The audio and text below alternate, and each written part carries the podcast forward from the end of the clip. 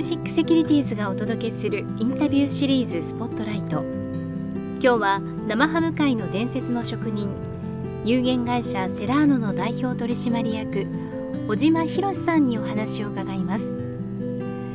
小島さんは畑作稲作家畜などを行う総合農家で育ちその後中南米経済学を学ぶためにスペインのマドリードに留学。そこでの生ハムとの出会いをきっかけに帰国後しばらくしてからご自身で生ハムを作ることになりました。スペインやイタリアからの生ハムの輸入解禁前に生ハム製造を始めた小島さんは塩だけで作るという無添加にこだわり続けています。一番最初にねスペインに到着した時に私の後輩が着いてすぐその夜に「この生ハムっていうのは美味しいんだよ」って言って食べさせてもらったんですけどあんまり美味しくなかったんです。ですけど日本から来るビジネスマンのね観光ガイドみたいなことをちょっとやってましてウェルバっていうところに日本のビジネスマンを連れて行ったわけです。でそこのとこで食べたゲストハウスで食べたですね生ハムがすごい美味しかったんですよ。ちょっと調べてみようかなと。最初はそういう動機でありでしたね、え日本で帰ってきてコンサルタント業を友達と始めてでその時に同級生が肉屋さんをやってたんです。それでスペインのことを思い出して。でまず自分のために作ってみようと。いうことで始まったんですよ。それである程度出来上がったんでですね今度は私まあスペイン大使館とか当時スペインの大手企業といいますかね70年代にもそういう駐在員がいたんです。である程度私より作ったものをですね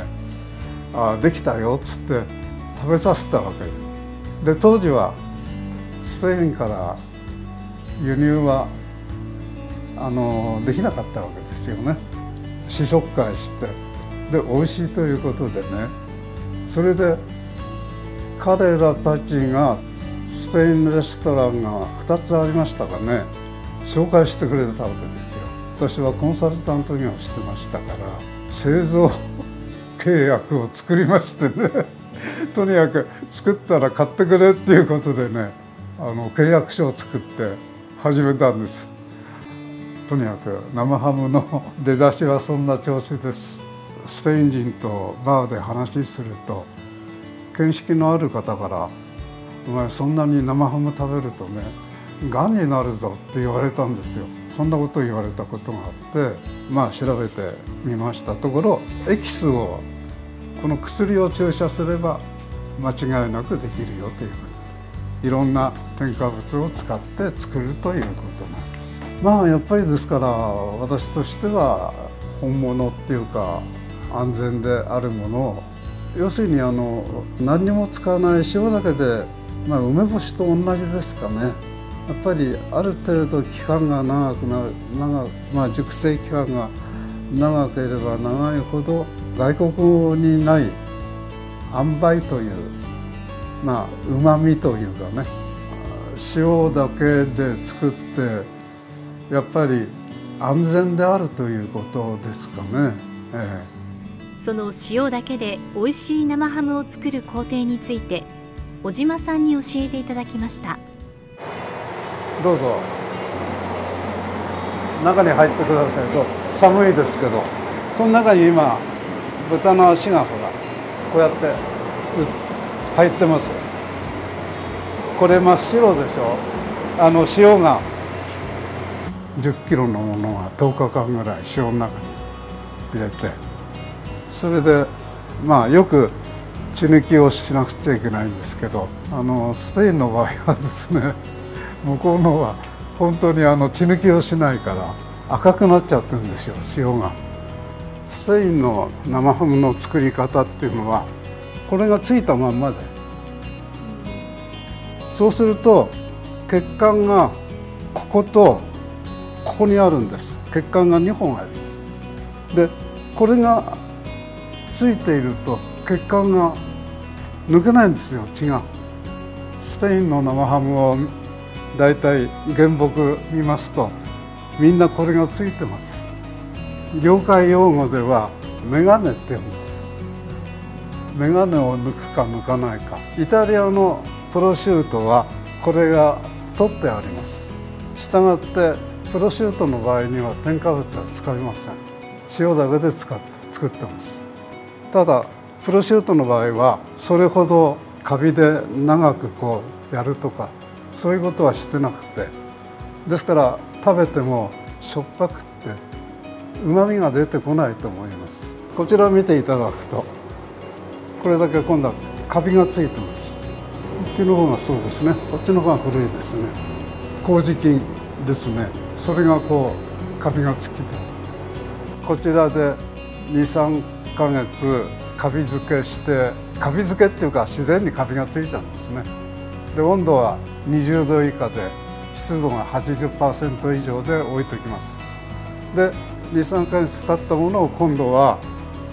結局一部まだここのとこに骨が残ってるんですけどそれを抜いて油を塗って全体に仕上がるようにちょっと上に上がってみましょうか。これ柱ごとにみんな種類が違います。下の一番壁際が一番古いんですかね。これは全部鹿児島の黒豚ですね。だいたい10キロのものが半分になっちゃうんですよ。夏になるとななりますと一番苦労するのは虫なんです。カツオブシムシというね虫がいましてカツオ節につく虫ですね。非常に 難しいですね。油がちゃんとね全体に塗られているかあるいは虫がいないかこういうところを動かさないといけないんですよ。あの生ハムっていうのが一番究極というかね一本一本が違うんですよ。結局どういう品種の豚でどういう飼い方をしたかどういう餌を与えたかそれによって要するに味が変わってくる。この辺はですからもう1年半は経過したもんですね。お客さん熟成の長いものの方が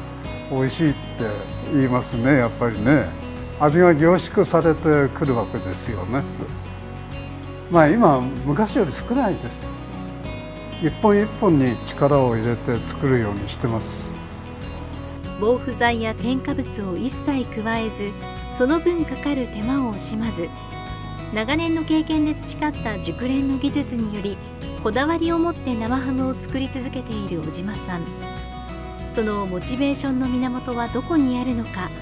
そしてイタリアやスペインから生ハムが輸入解禁になった当時のお気持ちも含めて語っていただきました。それはやっぱりねお客さんがね美味しいって言って喜んでいただくことですかね。今でも正直言って満足のいくものはできてないですね。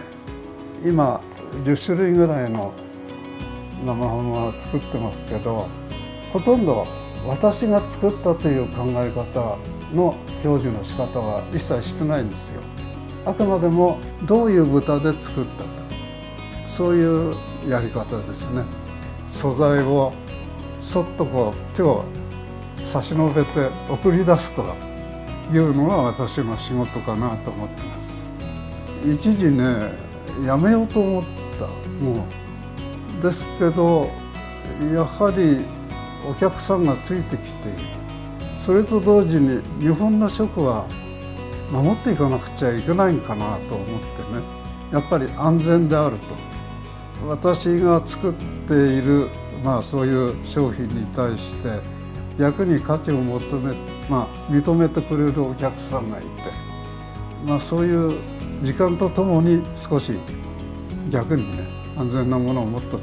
作って広めていこうという気持ちになってきましたね。えーまあ、今はそんな感じですね。えー